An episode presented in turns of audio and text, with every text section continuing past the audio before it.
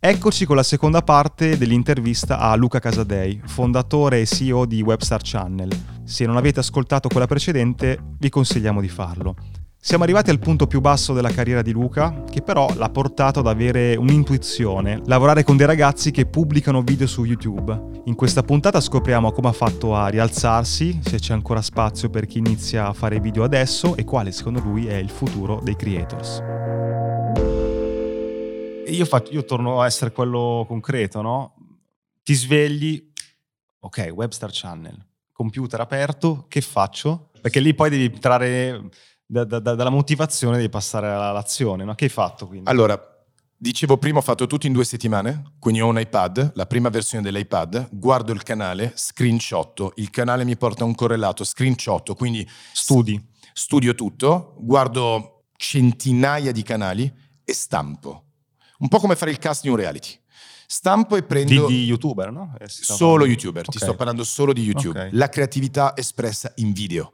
E rispetto alla televisione dove lavoravo prima, dove c'era chi faceva l'esecutore, che conducevo, faceva cosa, c'era il suo autore che scriveva, c'era il suo regista, cioè Lì il creator è tutto insieme in un'unica persona. Quindi questa era una cosa molto affascinante.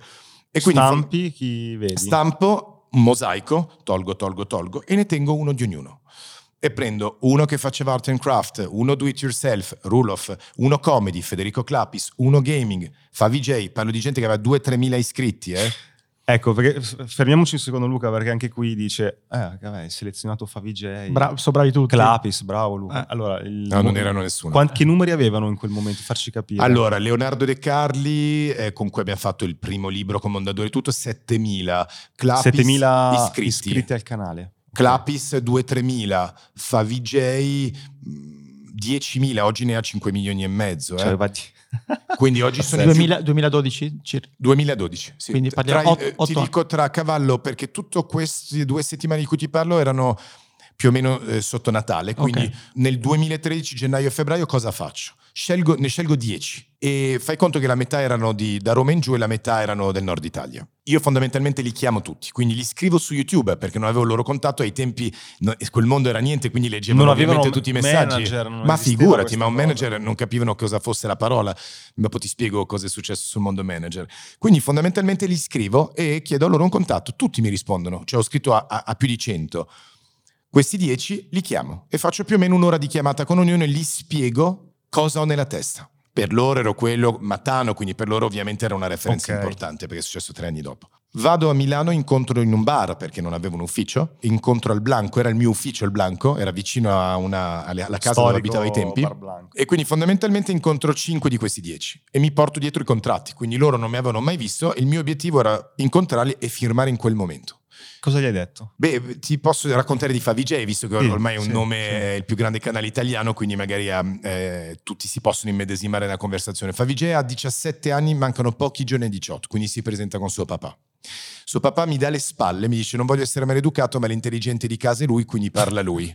e quindi in tutta la conversazione non, non, lo riesco a guardare negli occhi, ma guardo Lorenzo Suni, che non ti guardava negli occhi, Lorenzo Suni e Favij, perché aveva i capelli davanti agli occhi, era timidissimo. E gli dico, io vedo che metti sempre la stessa maglietta nei tuoi video, mi fai sì, me l'ha regalata e quindi cioè, sono grato all'azienda e mi raccontava una serie di cose e gli spiegavo cosa sarebbe successo da domani. Gli ho, gli ho spiegato che loro, divent- che loro, erano un media, che sarebbero diventati un canale di comunicazione, che loro avrebbero potuto eh, andare a fare dei prodotti come un libro, qualsiasi altra cosa, un album di figurine con Panini abbiamo fatto con Favij, abbiamo fatto delle serie su Sky 1, avremmo fatto molte altre cose come un cantante. Nessun cantante italiano, se non due o tre nomi, vive della musica ma vivono dell'indotto della musica. Quindi è la vetrina, c'è il concerto, vai a fare il uh, giudice a un talent, vai a fare una campagna per un brand, mille cose. Quindi loro questa cosa non la vedevano. In quel momento, mentre parlo con loro, ai tempi di Matano non esistevano ehm, le monetizzazioni, la monetizzazione sulle views, ma nel 2013 sì.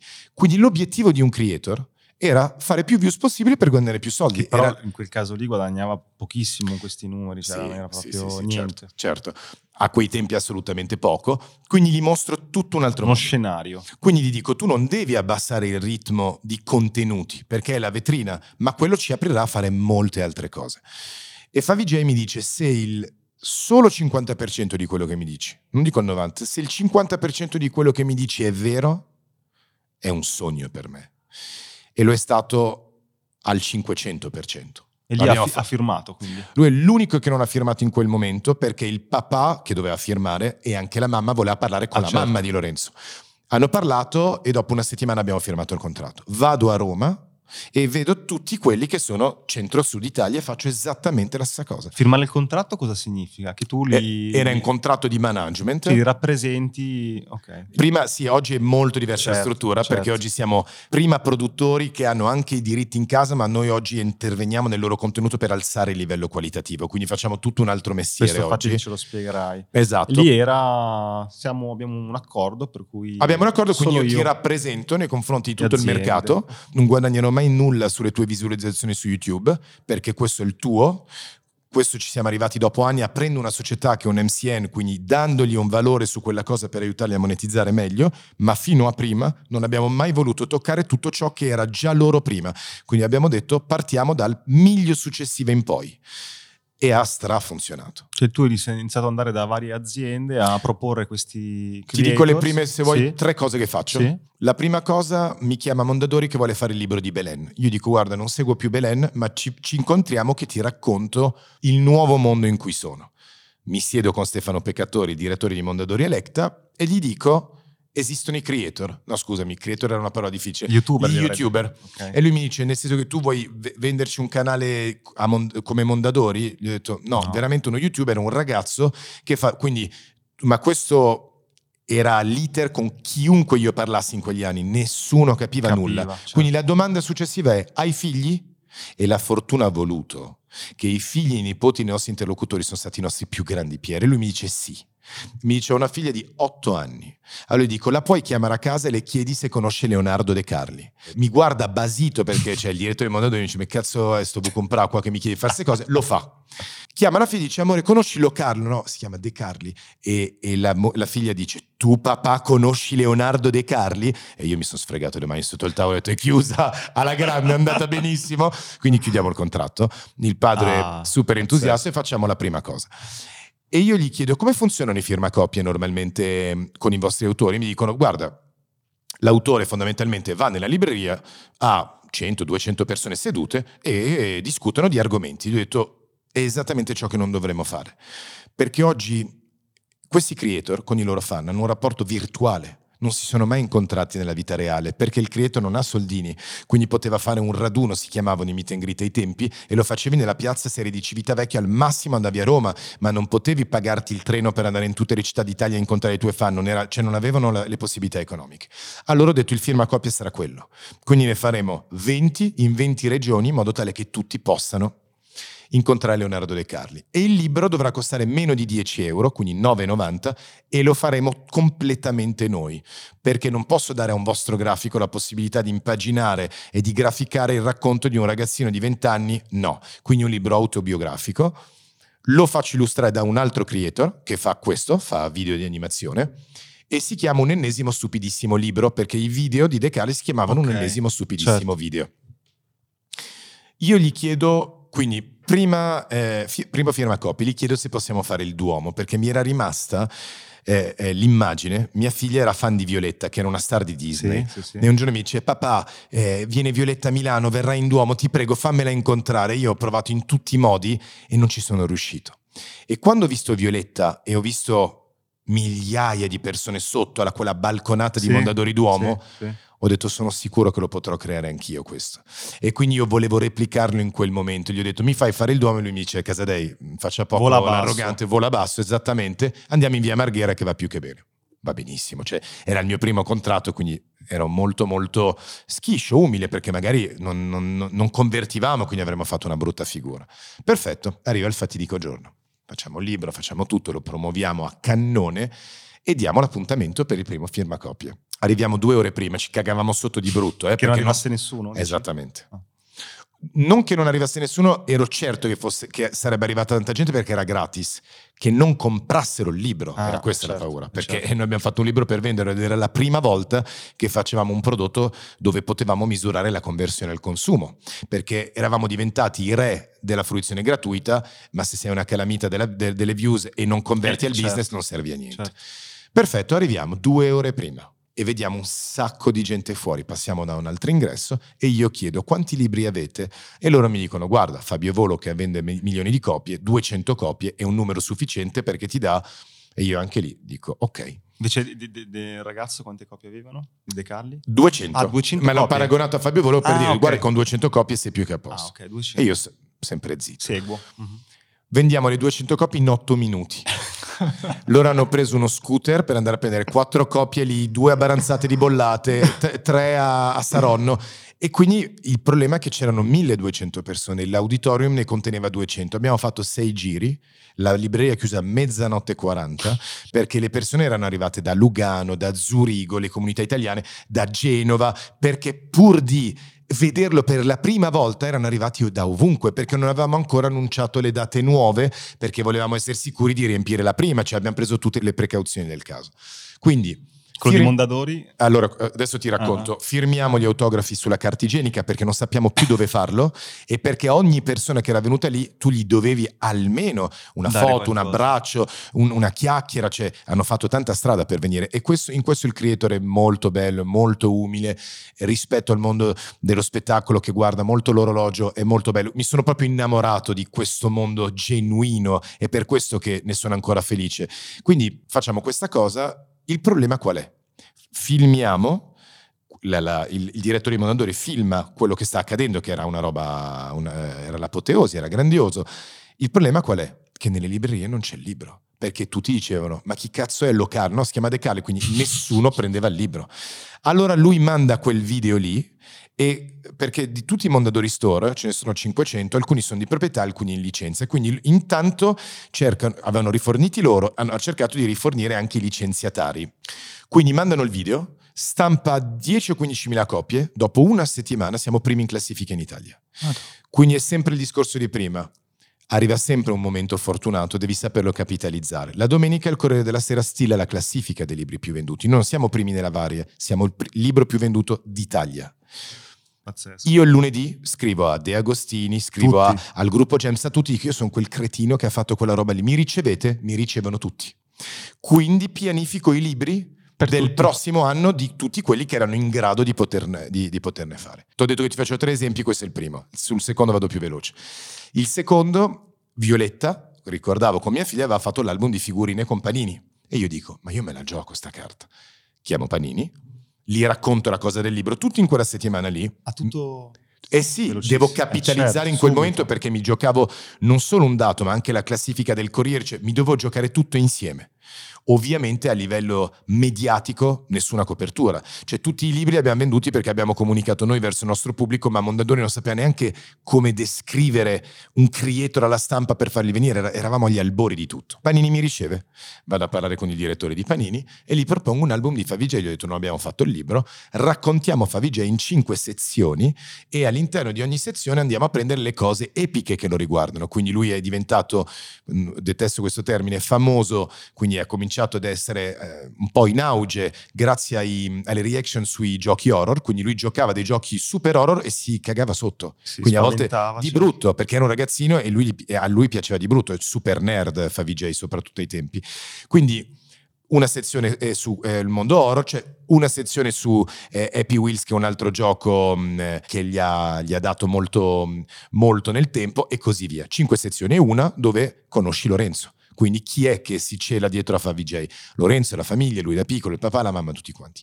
Perfetto, e io nella mia testa penso, ma se uno finisce l'album, come può continuare a comprare figurine?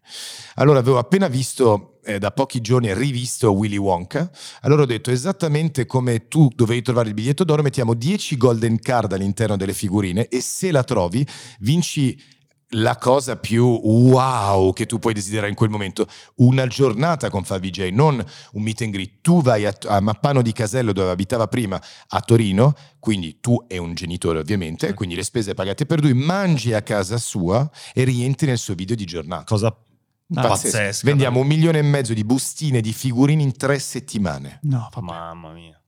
Quindi mm. Non è solo la, la, la potenza di fuoco di quel mondo, è la creatività che fa la differenza. Terza cosa, e poi mi fermo, Nintendo. Mm, diciamo che i momenti più importanti dell'anno per chi ama il videogioco, perché ricordiamoci che YouTube nasce molto con make-up, certo. videogioco certo. e il tutorial in generale, ti trasmetto il mio sapere. La Games Week, Romix, Luca Comics, Comic Con, sono i quattro appuntamenti, ce ne sono in tutte le, le regioni d'Italia, ma sono i quattro appuntamenti più importanti del nostro paese. Games Week Nintendo. Dico, Nintendo, tu sai che se porti i creator nel tuo stand paralizziamo, non il tuo stand, il padiglione, non te ne porto due, te ne porto 25 svenduti, eh? perché all'inizio, cioè, per chiudere il deal, ovviamente non potevo certo. spaventarli con l'economico finché non provavano. Abbiamo murato il padiglione. Hanno alzato di 37.000 presenze, quindi non so se sono tutte dovute da noi, rispetto, ti do i numeri di quell'edizione e i numeri dell'edizione prima. 37.000 persone in più che hanno comprato un biglietto. Cioè, quando eh, ha avuto un'accezione negativa anche questa cosa nei confronti di Nintendo, nel senso che non riuscivano a far vedere il prodotto. Era talmente murato lo stand che non riuscivano a provare il, il prodotto del momento. Quindi queste tre case e mi presento allo Yab per la prima volta. E lì conosco Montemagno, quindi salgo su quel palco e racconto lo strumento che è Webstar Channel per il mercato. Io c'ero nel pubblico, mi ricordo. L'ho fatto due anni di seguito. Io lì, scusami, ti fermo perché ti ho visto l'ultima volta, io personalmente, ci siamo visti l'ultima volta magari al Tokeville, Fratello. sì, Poi, un po' di anni prima. Personalmente, non, non, ti avevo più visto, avevo seguito articoli, cose, cosa stai facendo e ti ho rivisto sul palco dello Yab e ti giuro ho detto, minchia, cioè che no, non sapevo la che storia. cambiamento. Non sapevo la storia in mezzo, però ho detto, cazzo, è riuscito a tornare su in alto da un mezzo a un altro, non sapevo cosa c'era in mezzo, ma mi aveva colpito questa cosa qui, quel momento in cui... Che, era, che salire sul palco dello Yab, al di là dell'abilità commerciale con le aziende, che ci riesci, però ti certifica come qualcosa di diverso forse anche. È no? stato il più grande, come dire, la più grande azione B2B che abbia potuto fare nel senso che quando racconto lo strumento e racconto queste tre case, quindi non so se mi hai visto il primo anno o il secondo dove ho raccontato altre cose, e poi ho portato Favij nella seconda parte per farlo parlare, quindi far vedere... Sembrava un alieno. Eh sì, per lui, è, cioè lui si è bevuto sei bottiglie d'acqua prima di salire sul palco e continuava a non avere più salivazione perché era emozionato. E lì conosco Montemagno, quindi scendo da quel palco, e mi si avvicinano tantissime persone. Per me era inaspettato e tu tieni conto che io, quando facevo il mio vecchio lavoro, mai ho rilasciato un'intervista perché non ero io il protagonista e mi sono sempre sentito molto in imbarazzo nel farlo.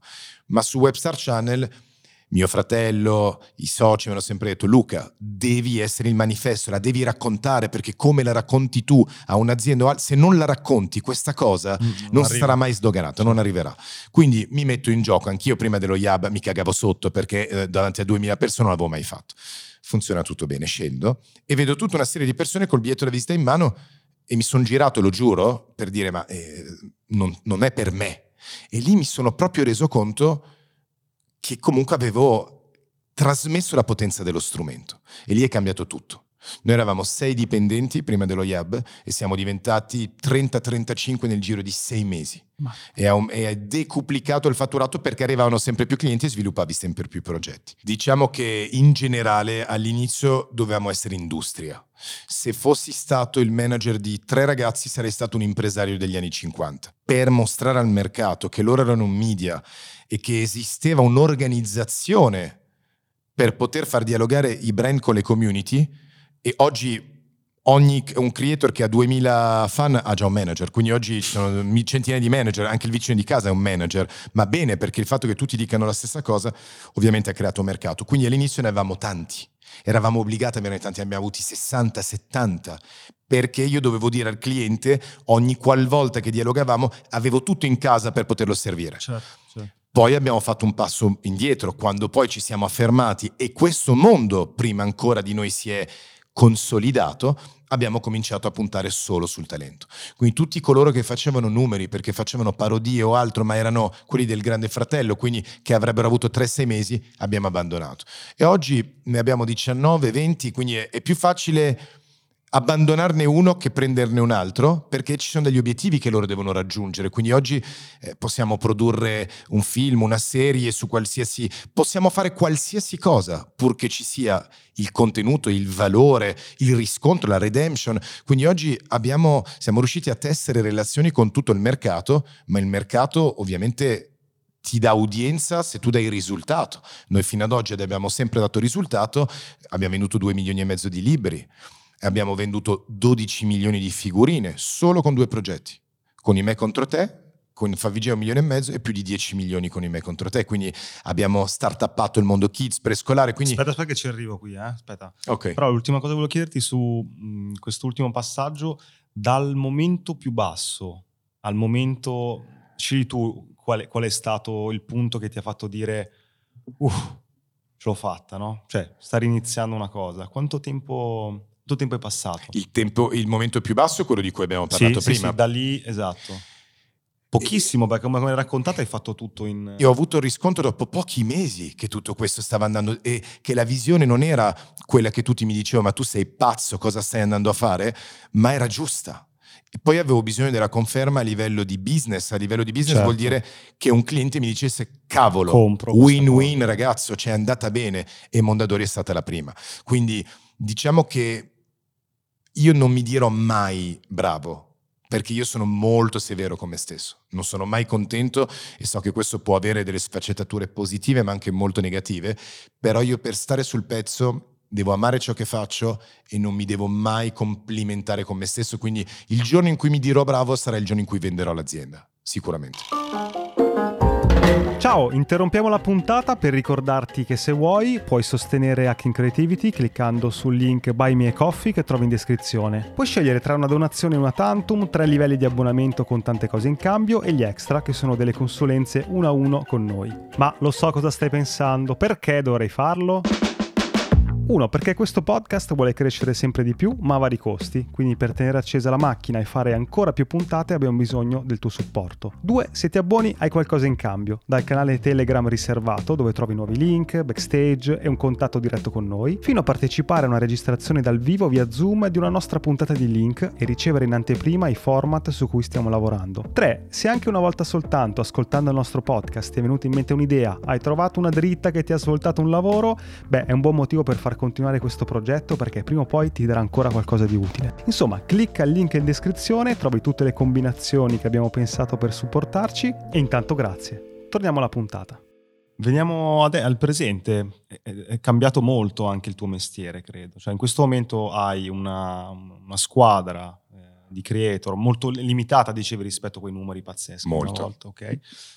E adesso non è più solamente management, nel, nel, nel, senso facciamo un accordo e io ti vado a vendere con le aziende, è diventato qualcosa di ancora più evoluto. Ci vuoi raccontare com'è il rapporto con i creator, cosa fate per loro, cosa fanno loro per voi? Allora, diciamo che noi abbiamo due società.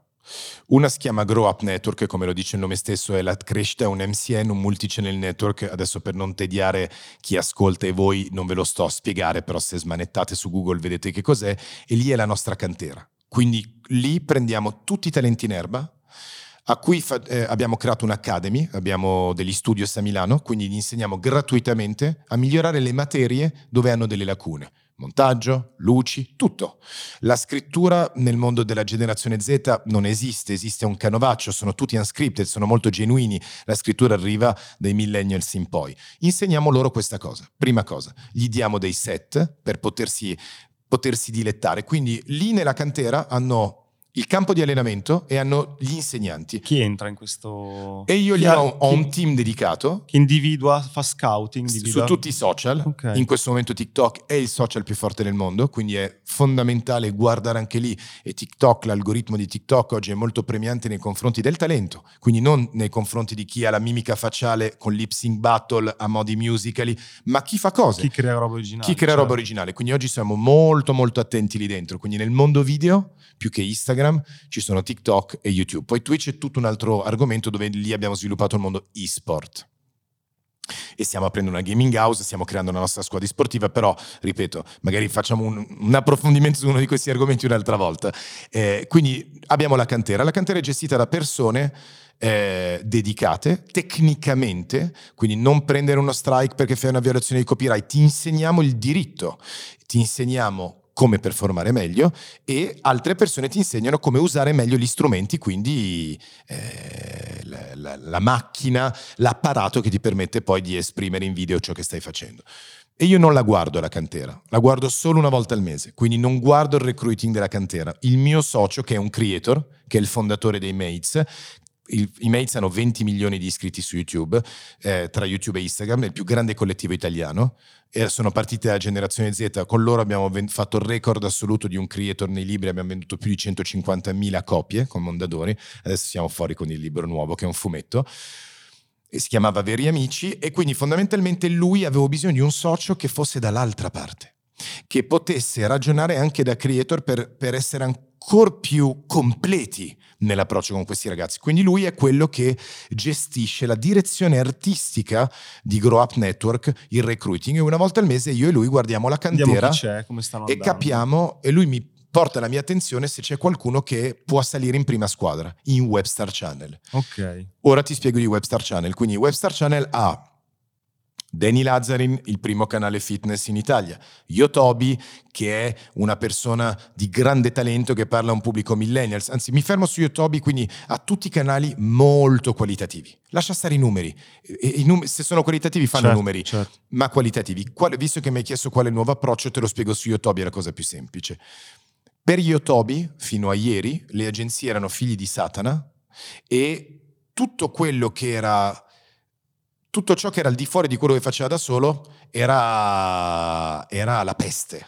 Quindi lui viveva questo mondo come un ostacolo e non un facilitatore. Cioè devo inserire un brand nel mio, nel mio video. Ma neanche me, ci penso. Neanche lo. Okay. Voglio migliorare la mia produzione, chiedo ai miei amici. Quindi lo incontriamo e gli chiediamo, io faccio questa domanda a ogni persona prima di firmare il contratto. Qual è l'obiettivo? Se tu chiedi questa cosa a un artista bruciapelo, il 99% degli artisti non sapranno dirti perché fanno tutto quello che stanno facendo. Qual è la meta finale? Se non conosci la meta finale, non puoi tornare a ritroso e costruire tutti i passaggi per arrivare lì o modificare la sua visione, perché dentro la sua visione c'è la sua personalità, quindi quella la devi salvaguardare certo. completamente per non snaturarlo e magari costruire qualcosa di leggermente diverso che sia più comprensibile per il mercato. Quindi io Toby gli facciamo questa domanda, ci dà una risposta. A quel punto diciamo ok, la prima cosa che faremo è produrti. Quindi gli abbiamo dato set, risorse e abbiamo fatto il late show che trovate su YouTube. Quindi un po' un EPCC con molti meno soldi ovviamente, fatto su YouTube, dove lui è uno stand-up comedian, quindi dove abbiamo cercato di ehm, enfatizzare la, la, la, sua professionalità, sì, la sua bravura. Gli abbiamo dato tutti gli strumenti. Aprire un nuovo format, fare una cosa diversa. Lui okay. ha come dire, interpretato e coscritto insieme a una persona. E poi supervisionato ovviamente tutto, perché se un creator no, non lo sente suo e viene sul set a fare i compiti non funzionerà mai. Quindi lui è molto maniacale e questo è un grande, una grande dote e quindi abbiamo fatto qualcosa di molto interessante. E poi abbiamo fatto Beviamoci su. Beviamoci su fondamentalmente è una chiacchierata, quindi l'abbiamo fatto con J-Ax, con Tony Cartonio, con una serie di persone, una chiacchierata da bar dove entriamo in degli approfondimenti con l'ospite.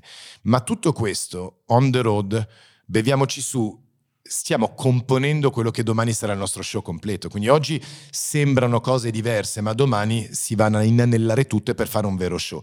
Stiamo quindi sperimentando delle cose. Dopodiché lo abbiamo approcciato verso il mondo brand. Lui è un uh, grande amante dei videogiochi, forte a giocare, lo fa sia su Twitch, quindi in live, e sia sul canale gaming che si chiama Yotobi Gaming, eh, e quindi abbiamo cominciato a portare i primi brand nel mondo gaming, quindi per farli avere un approccio più easy. Poi abbiamo cominciato a, a, creare delle collaborazioni con OnePlus e con altri brand su Instagram. Quindi sul suo canale principale, che è il suo bambino su YouTube, non era ancora pronto. Quindi il lavoro che noi facciamo è, prima di tutto, fare, creare una rotta artistica. Qual è il tuo obiettivo? Dobbiamo crederci in due. Perché se tu vuoi andare da una parte e noi pensiamo di voler andare certo. dall'altra, non ci sono i presupposti e non ha senso firmare un contratto, perché tra qualche mese eh, avremo uno scontro, nel senso che non saremo più allineati. Quindi la prima cosa è creare la rotta artistica, la, se- la seconda cosa è andare a produrre, quindi fare in modo che per raggiungere quella rotta eh, VSC sia presente in quella cosa, quindi ci può essere dove magari ci sono delle cose che possono fare da soli, quindi noi le, gliele impostiamo, giriamo la prima insieme, la montiamo insieme, anche la seconda, finché non si sentono tranquilli e altre che dobbiamo completamente produrre. Scusami, se, dimmi se sbaglio, io ho visto questo vostro intervento, mi stai dicendo che siete... Eh, come dire, una squadra per cui tu con i tuoi strumenti dici io individuo il tuo talento ti do anche una visione per muoverti anche in altri ambiti creativi. Io, dimmi se sbaglio, l'ho visto un po' su Favij. Favij per tantissimi anni ha avuto quel format con game diversi, ma in cameretta che faccio cose. Da un certo punto ho notato che ha iniziato a uscire dalla camera, a fare cose per strada con gli amici, format diversi. È quello di cui stiamo parlando? È, è quello anche... di cui stiamo parlando. Quindi noi abbiamo fatto Social Face su Sky 1 dove lui si è abituato a lavorare con altri perché Favij all'inizio non collaborava con nessuno perché era convinto che se collaborasse con qualcuno eh, avrebbe perso il pubblico. Gli ho detto ma era piccolo quando pensava così, aveva 18-19 anni. Quindi quando poi ha cominciato ad avere degli amici, a lavorare con loro, ha cominciato a divertirsi. E Social Face abbiamo fatto tre edizioni, l'ha svezzato, era un programma di challenge e quindi poi quella cosa l'ha portata anche da lui. Però poi c'era, c'era un problema con Favij, nel senso che Favij era cresciuto, ha 23-24 anni in questo momento e non si sentiva più di essere lo stesso di sei anni prima. Il problema è che quando tu diventi molto forte verso un target, Guarda Checco Zalone, molti hanno criticato quest'ultimo film perché Checco Zalone era il tipico film che, che, poteva aggregare da un bambino di pochi anni fino a un nonno, cioè andavamo a farci un'ora e mezzo di sana risata, cioè andavamo a rilassare. E lui ovviamente, che quindi era una comicità, ma neanche demenziale, ma aveva tutte le sue bombette, cioè per me che cosa non è wow. E lui oggi vuole essere un po' più alto. E quell'alto ha incassato tanto perché tutti erano rimasti certo, sulla scia del precedente. precedenti. Chiaro. Perché lui si sente umanamente, artisticamente, di volere um, arrivare ad un livello diverso di volere trattare dei temi, e fa bene, molto rilevanti nella società di oggi, ma io li avrei trattati comunque, ma con, la, con, lo stesso modo esilarante di prima, perché era quello che è Cozzalone. Quindi molti artisti ad un certo punto cominciano a prendere una strada diversa. E lui, se tu probabilmente gli chiedi come è andato, ti, ti, risponderà con l'incasso del film e, e, ovviamente tu non potrai, non avrai nulla certo. da dire. Ma se il prossimo film sarà ancora su questa scia, molto probabilmente si dimezzerà questo incasso, no? Quindi c'è un momento in cui un manager, e quelli sono i momenti più difficili, perché quando l'artista ottiene un risultato, che gli dà ragione, pensa che lui... Durerà per sempre. E, e dovunque lui andrà ormai, quella cosa l'ha acquisita perché ha il trust da parte del pubblico. E quindi fondamentalmente con Favij siamo arrivati a un punto dove lui era cresciuto e si sentiva scemo a fare certe cose, a vestirsi da characters, a mettersi il cappello di lana di Adventure Time, non si sentiva più così e si vergognava ad avere un pubblico così piccolo perché lui non era più così piccolo. E il problema è che quando lui è cresciuto non aveva un'identità chiara, il suo target era ibridato e non, non stava più rendendo come prima. Se gli avessi detto, torna a parlare a un pubblico giovane, l'avrei mandato in ansia. Allora gli ho detto, torna a fare una cosa Lorenzo, a divertirti. Sono due anni che tu non ti diverti più. Sei un robot, fai sempre le stesse cose per inerzia, per fare i tuoi video al giorno, per fare le tue views, ma tu non ci sei più come persona e comunque tu hai avuto la fortuna di, di, ottenere dei risultati anche economici così brillanti se hai comprato una casa, insomma sei un ragazzo che potrebbe non lavorare più, dipende che pretesa hai nella vita, ma potresti non lavorare più, lo vuoi continuare a, fare, a fare? Fallo divertendoti. Quindi io sapevo che se si divertiva l'avrei riportato nel mondo kids. E quindi gli dico ti racconto una cosa, facciamo un programma edutainment, parliamo di scienza, tu che non ne capisci niente, farai degli esperimenti scientifici e si chiama esperimento incredibile. Quindi lui, noi prendiamo uno scienziato, quindi sappiamo esattamente l'esperimento, lui non sa niente. Lui arriva in studio, sa solo che deve... Lui è Van Kartoffen, inventato da lui il personaggio. Lui, il suo sogno è essere un regista. E infatti lui dove è forte? Quando si cela dietro a un personaggio per raccontarti di lui. Quando lui ha fatto dei video dove ti racconta quanto guadagna, poi non te lo racconterà mai, ma perché è una persona molto riservata, ma quando ti racconta i cavoli suoi, non guarda la camera, gioca un videogioco, quindi si sente a suo agio e lo fa.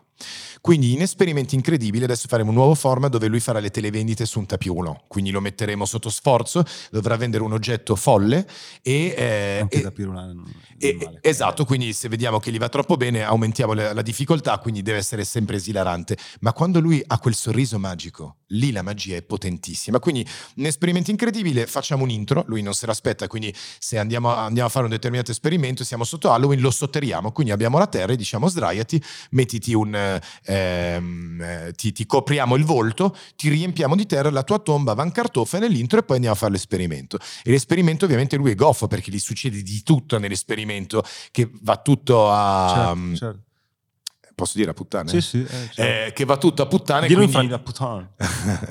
eh, non c'è una traduzione letterale di no, questo termine. Non si dice così. Eh, adesso non mi sta venendo, perché dicevo poche parolacce quando ero in Francia perché mio padre mi, mi faceva il culo. E, ehm, e, quindi fondamentalmente abbiamo fatto questa serie che è andata molto molto bene, abbiamo fatto già due stagioni. Stai, stai dicendo che mh, c'è un, un supporto... Che di... a volte li facciamo vedere una parte di loro che loro non... Ma anche non... psicologico, di, di, completamente. fratello maggiore, di, che ti... No? Eh uno si immagina il manager che no, vendiamo, vendiamo, vendiamo. Sì, Invece, solo, solo soldi. No, infatti questa cosa è molto, è molto, bella, cioè il fatto di saper leggere anche il punto della carriera no? delle persone che, che, sono con te e questo è molto, molto, molto interessante. Però ehm, parlando di questa cosa molto romantica, no? posso spostarla sui soldi, eh, proprio perché ieri mi ha colpito questa notizia che YouTube finalmente, no? cioè Google finalmente ha rivelato, non so se l'hai letta, quanti eh, soldi fa YouTube no? in queste e c'è questo mito del adesso quando tu parli con un giovane dici cosa vuoi fare da grande lo youtuber, non c'è più il calciatore, super, non c'è più il, saranno famosi, non c'è più l'astronauta. Ecco, adesso eh, un po' di revenue ce l'hai spiegate, no? perché un creator guadagna eh, appunto con eh, gli sponsor, con una serie di, di, cose. Però c'è quella parte, diciamo, chiamiamola primordiale di AdSense, Google, eccetera, gli affiliate marketing, che sembrano cose pazzesche, ma in realtà sono, sono interessanti. C'è ancora margine da questo punto di vista. I numeri di Google sembrano, di YouTube sembrano dire di sì, ma è la parte più rilevante di uno della, del C'è fatta la YouTube? torta di un, di un esatto. creator eh, da allora, guadagna. Eh, un creator che fa tantissime views mensili per fare tante views mensili dedica tantissimo tempo a fare quello, quindi diventa la parte più rilevante.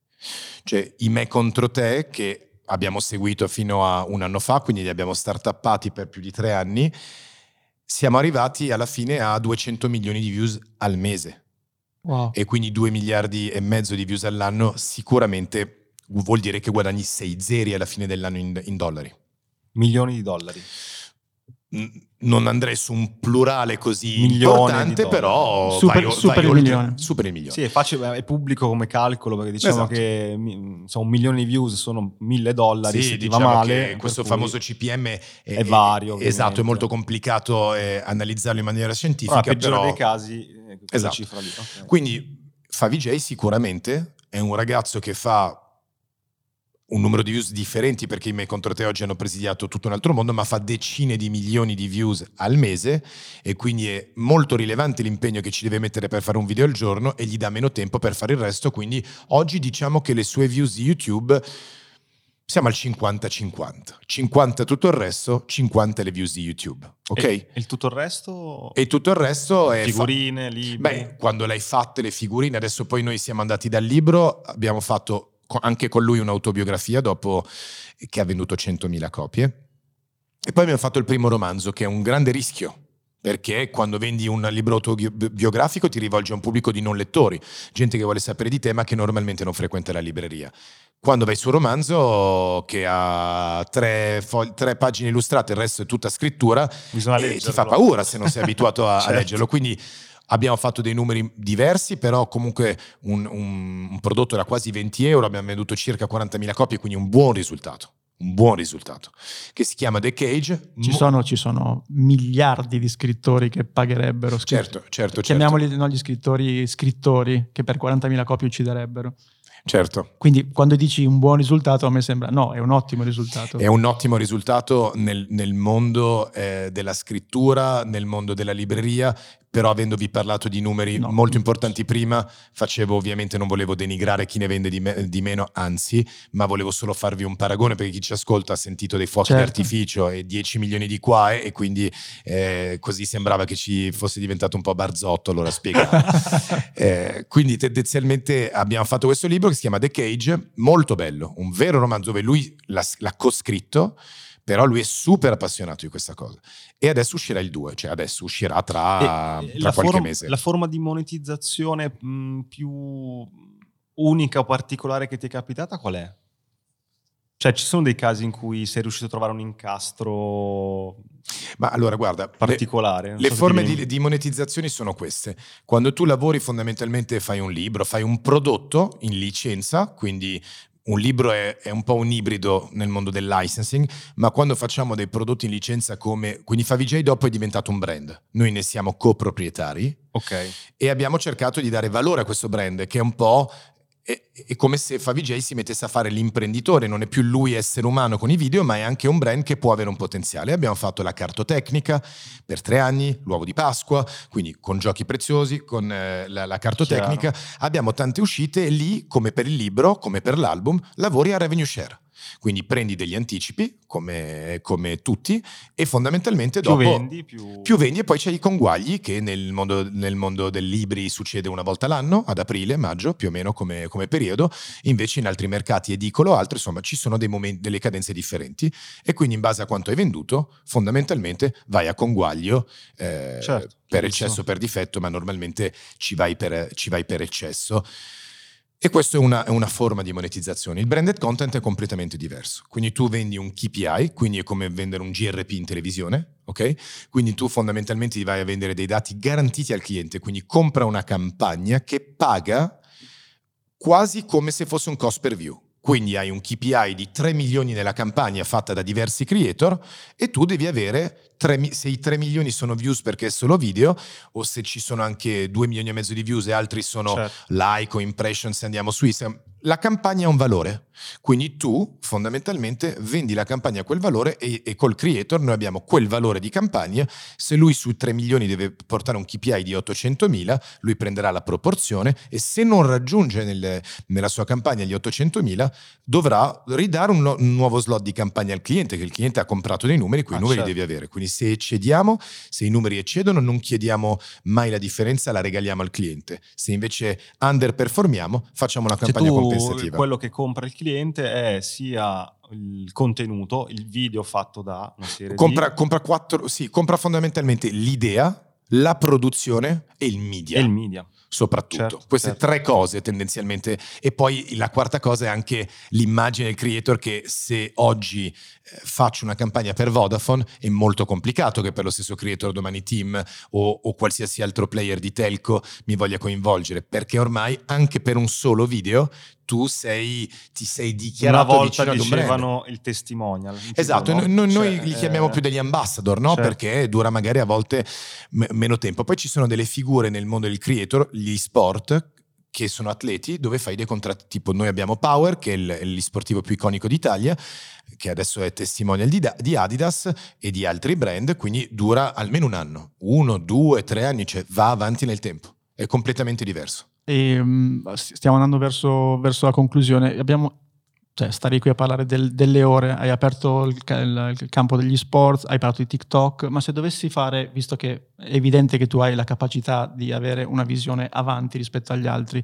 se dovessi dare una, una mappa, chiaramente quello che puoi dirci, perché magari ce l'hai in testa e la vuoi, la vuoi, la vuoi giustamente, te, te la vuoi vedere per te, dei, dei, social o in generale del mondo dei creator nei prossimi cinque anni? Hai nominato TikTok e eSport, ma hai visto delle cose che noi umani ancora non abbiamo visto? C'è delle tendenze? Tutte le tendenze ovviamente vanno clusterizzate, quindi oggi mh, nel mondo kids, quindi 4-11 anni, eh, noi quando i nostri genitori guardavano il carosello, noi guardavamo la televisione a strisce come Bim Bum Bam, poi sono nati i canali verticali come Disney Channel, K2 certo. e Frisbee. Oggi i ragazzini all'età di un anno appoggiano il polpastrello su uno screen. Tutto è cambiato. Guardano tre cose. Guardano i bambini monelli, quindi che fanno cose che i loro genitori non gli permetterebbero mai di fare, questo dai tre anni in poi.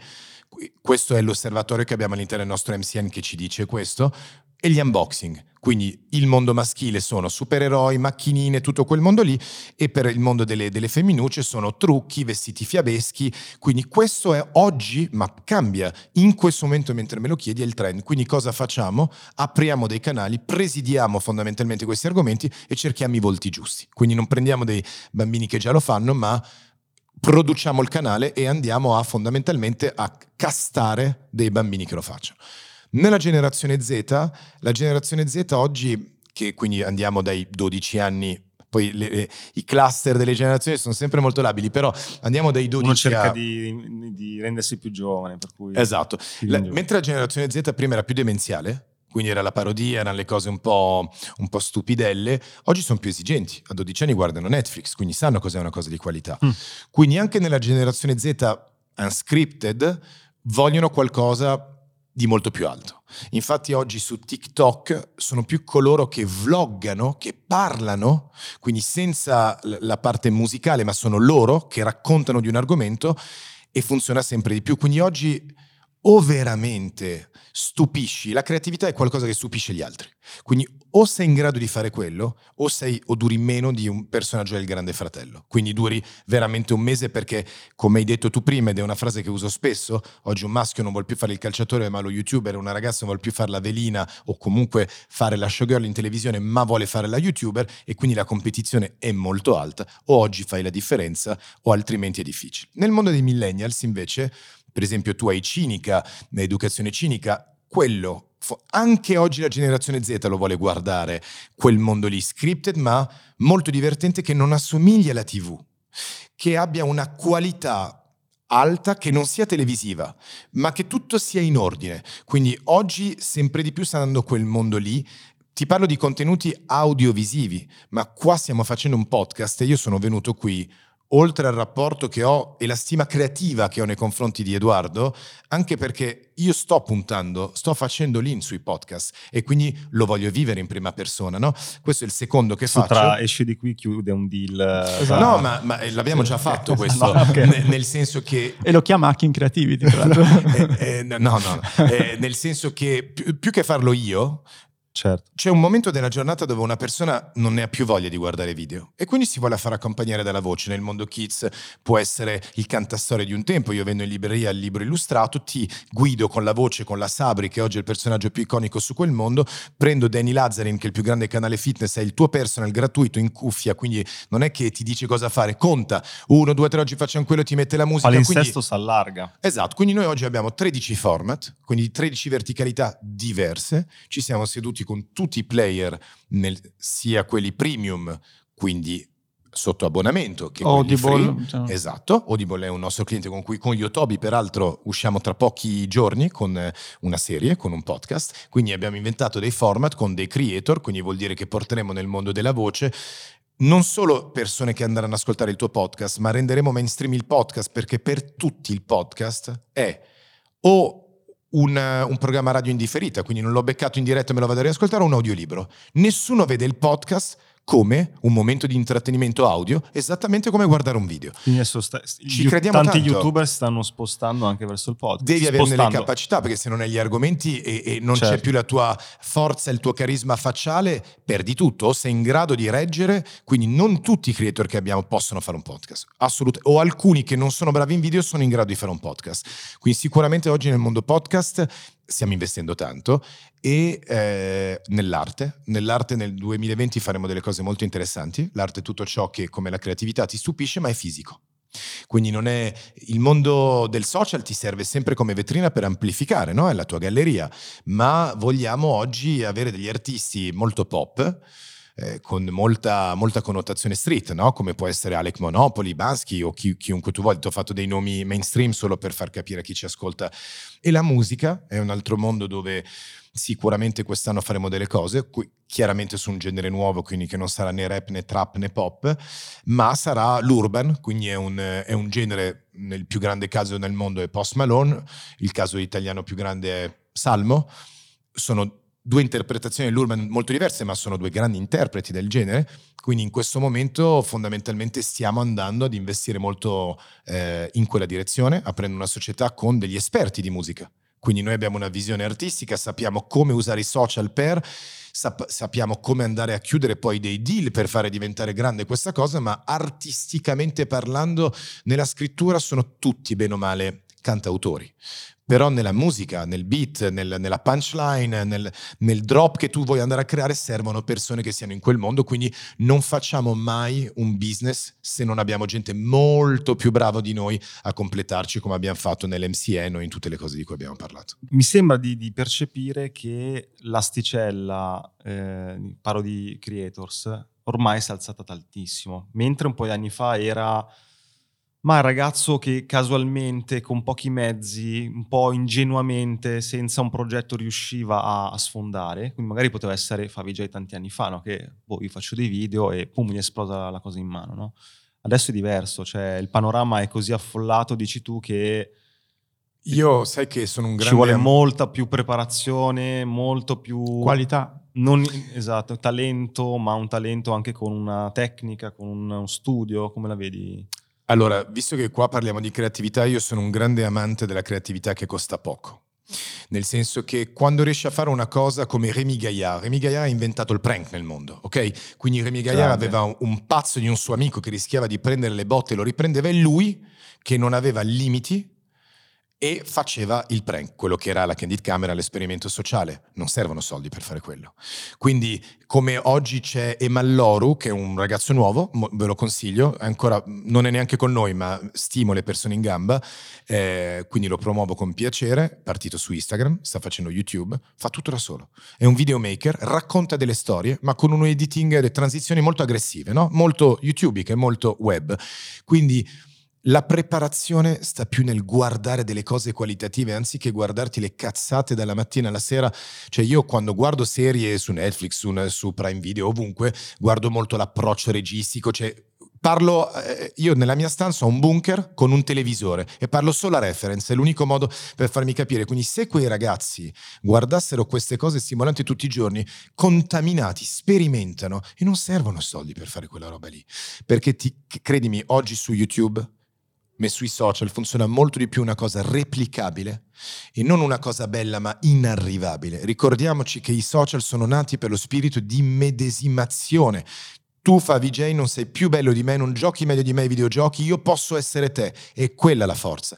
Quindi, secondo me, la, la grande idea, la creatività. La creatività per me, Luca, è un insieme di cose che ho visto nella vita, quindi devo essere curioso, devo continuare a vedere cose, perché la creatività non ha un interruttore, quindi quando mi si presenta qualcosa, magicamente mi si mettono insieme tutti i tasselli giusti e mi viene fuori una, un'idea. E, e il creator che comunque ha familiarizzato con lo strumento, io vi faccio vedere dei fotografi pazzeschi che fanno tutto con un iPhone ma pazzeschi che sanno lavorare sulla color, quindi hanno bisogno ovviamente poi di avere un computer per, ma ragazzi pochissimi mezzi. Cioè il tema che ogni volta che uno mi, eh, parliamo, parliamo, di un'idea è ma no, ma questo costa 3.000 euro al minuto, ma non su YouTube. Se mi fai una roba da 3.000 euro al minuto su YouTube, quella roba lì.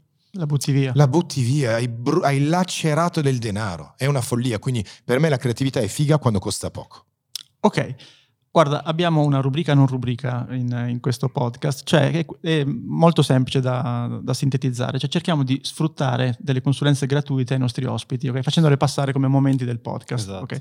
E quindi vorremmo chiudere l'intervista con te con una consulenza che vorremmo, vorremmo chiederti. No, Io, tu, tu, perché mi tiri in mezzo nelle scroccate. Es- esatto. Tu vuoi farlo. No, allora, eh, leggendo un po' di tue interviste, no? ho letto questa cosa che mi ha un po' illuminato no? eh, qualche, qualche, settimana fa. Cioè, tu, tu dici, eh, nel 2020 o 19, non mi ricordo, ci sarà il momento dei creator over 40. Io sono un over 40, ok? E penso di ehm, aver individuato quella che... che cioè, che lui di Luca, fammi diventare famoso. No, no, no vo- non volevo arrivare fino lì. Cioè, non, non ancora. Non, cioè, ancora. non, vedo ancora un mio contratto, però, do- dove devo firmare? e no. io non vedo la mia fattura, quindi siamo pari. Eh, scherzo. No, no, esatto. No, però, diciamo, ehm, ho intenzione di, di provare a... Eh, andare a mettermi su questa nicchia, della nicchia delle storie. Cioè, secondo me ancora non c'è su YouTube, ma in generale sui social, qualcuno che possa essere il Montemagno delle storie. Cioè, Montemagno, no? VJ è la persona di riferimento per il gaming in Italia, eccetera, eccetera. Quindi, secondo te, è una stronzata? Cioè, Delle storie in che senso? Cioè l'idea di dire, ah ok, guarda, cioè, eh, voglio capire un po' di più del mondo delle storie. Beh certo, vai su YouTube e vedi Federico, perché? Perché ti... Ma ti, storie cosa intendi? Come, come si costruiscono le storie, perché alcune storie funzionano e altre non funzionano, eh, cosa sono i tre atti, cosa, perché è importante avere un personaggio, l'immedesimazione, tutta una serie di cose. Di Quindi cui... non le storie di altre persone. No, le storie in generale, proprio parlo di storytelling, cioè storytelling. Ah, okay. Di storytelling. Allora, puoi di- cioè, se, una... se è una strada puoi dirlo, sì, eh? Sì. tanto noi... Allora, quando mi hai detto storia ti avrei risposto che eri sul filone giusto perché oggi tutti gu- leggono biografie, guardano documentari, quindi amano molto nutrirsi delle storie degli altri, quindi le storie degli altri becchi un topic molto potente. Poi la differenza la fai solo se lo fai in modo diverso rispetto agli altri, quindi e lì serve carisma e personalità per farlo. Se mi parli di storytelling in generale, quindi come si costruisce un contenuto tendenzialmente, è molto interessante, cioè voi ne parlate nei vostri podcast, un pochino oggi l'abbiamo accennato e tu mi hai detto il lavoro che fai e, avrei voluto bombardarti di domande per mezz'ora. Perché non le racconti in modo semplice a tutti? Nel senso che molte persone magari pensano che fare lo sceneggiatore, già la parola fa paura, la vedono come una cosa inarrivabile. Però è lo storytelling, è la costruzione di una storia. Quindi secondo me dovresti cercare non so quanto possa attecchire nel, nel, mondo podcast, perché è ancora un mondo dove c'è, c'ho pochi benchmark. Parlavo di video io, eh? E sono molto d'accordo. E nel video devi illustrare con il video tutto ciò che racconti, quindi non devi avere... Eh, YouTube non è tu che sei bravo e lo spettatore che ti fa l'applauso, ma tu devi trasmettere il, sap- il tuo sapere. Quindi spiegami in modo semplice. È come se uno facesse un canale per insegnarti l'inglese, ma tutti quelli che ci hanno provato in Italia, insegnarti qualsiasi lingua, ti dicono come si va al bar e poi dopo sei mesi, tu devi farlo in modo ordinato, quindi devi fare tutto il consecuzio partendo dall'inizio e arrivando alla fine, alla fine mostrandomi degli esempi pratici, le famose reference. Quindi quando parli di una cosa mostramelo, non farai mai centinaia di migliaia di views, perché eh, l'argomento può sembrare un mattone per chi non è interessato a quella cosa, quindi o fai, e facevo l'esempio l'altro giorno ad Edo di Masterchef, no? Loro hanno portato l'intrattenimento in una verticalità. La verticalità è il mondo culinario, ma non sono le ricette eh, che faceva ehm, la RAI con la prova del cuoco piuttosto che cotto e mangiato, ma hanno portato l'intrattenimento, quello severo, quello che rompe i piatti, quindi hanno allargato e hanno portato un pubblico a interessarsi ad un argomento indirettamente. Oggi mi interessa la cucina perché guardo Masterchef, ma non ho cominciato a guardare Masterchef grazie al fatto che fosse la cucina, ma per l'intrattenimento. Tu secondo me, se vuoi allargarlo e renderlo mainstream, ci devi portare delle robe happy dentro, che non siano mattoni ma dentro a quelle cose happy ci devi mettere del vero contenuto per far sì che eh, una persona alla fine non sente, come dicono di molti altri, che tu grandi titoloni, grandi sermoni, ma poca sostanza. Quindi è molto importante il modo in cui eh, emani, il modo in cui trasmetti questa tua passione, fondamentale perché oggi tutti i giovani hanno l'attenzione del pesciolino Nemo, quindi perdono l'attenzione dopo 10 secondi, quindi secondo me sta tutto, sta tutto lì dentro, però l'argomento è molto figo. Ti è andata bene Fede? Benissimo, benissimo. Grazie Luca. Ciao, grazie a voi, ciao, grazie. grazie.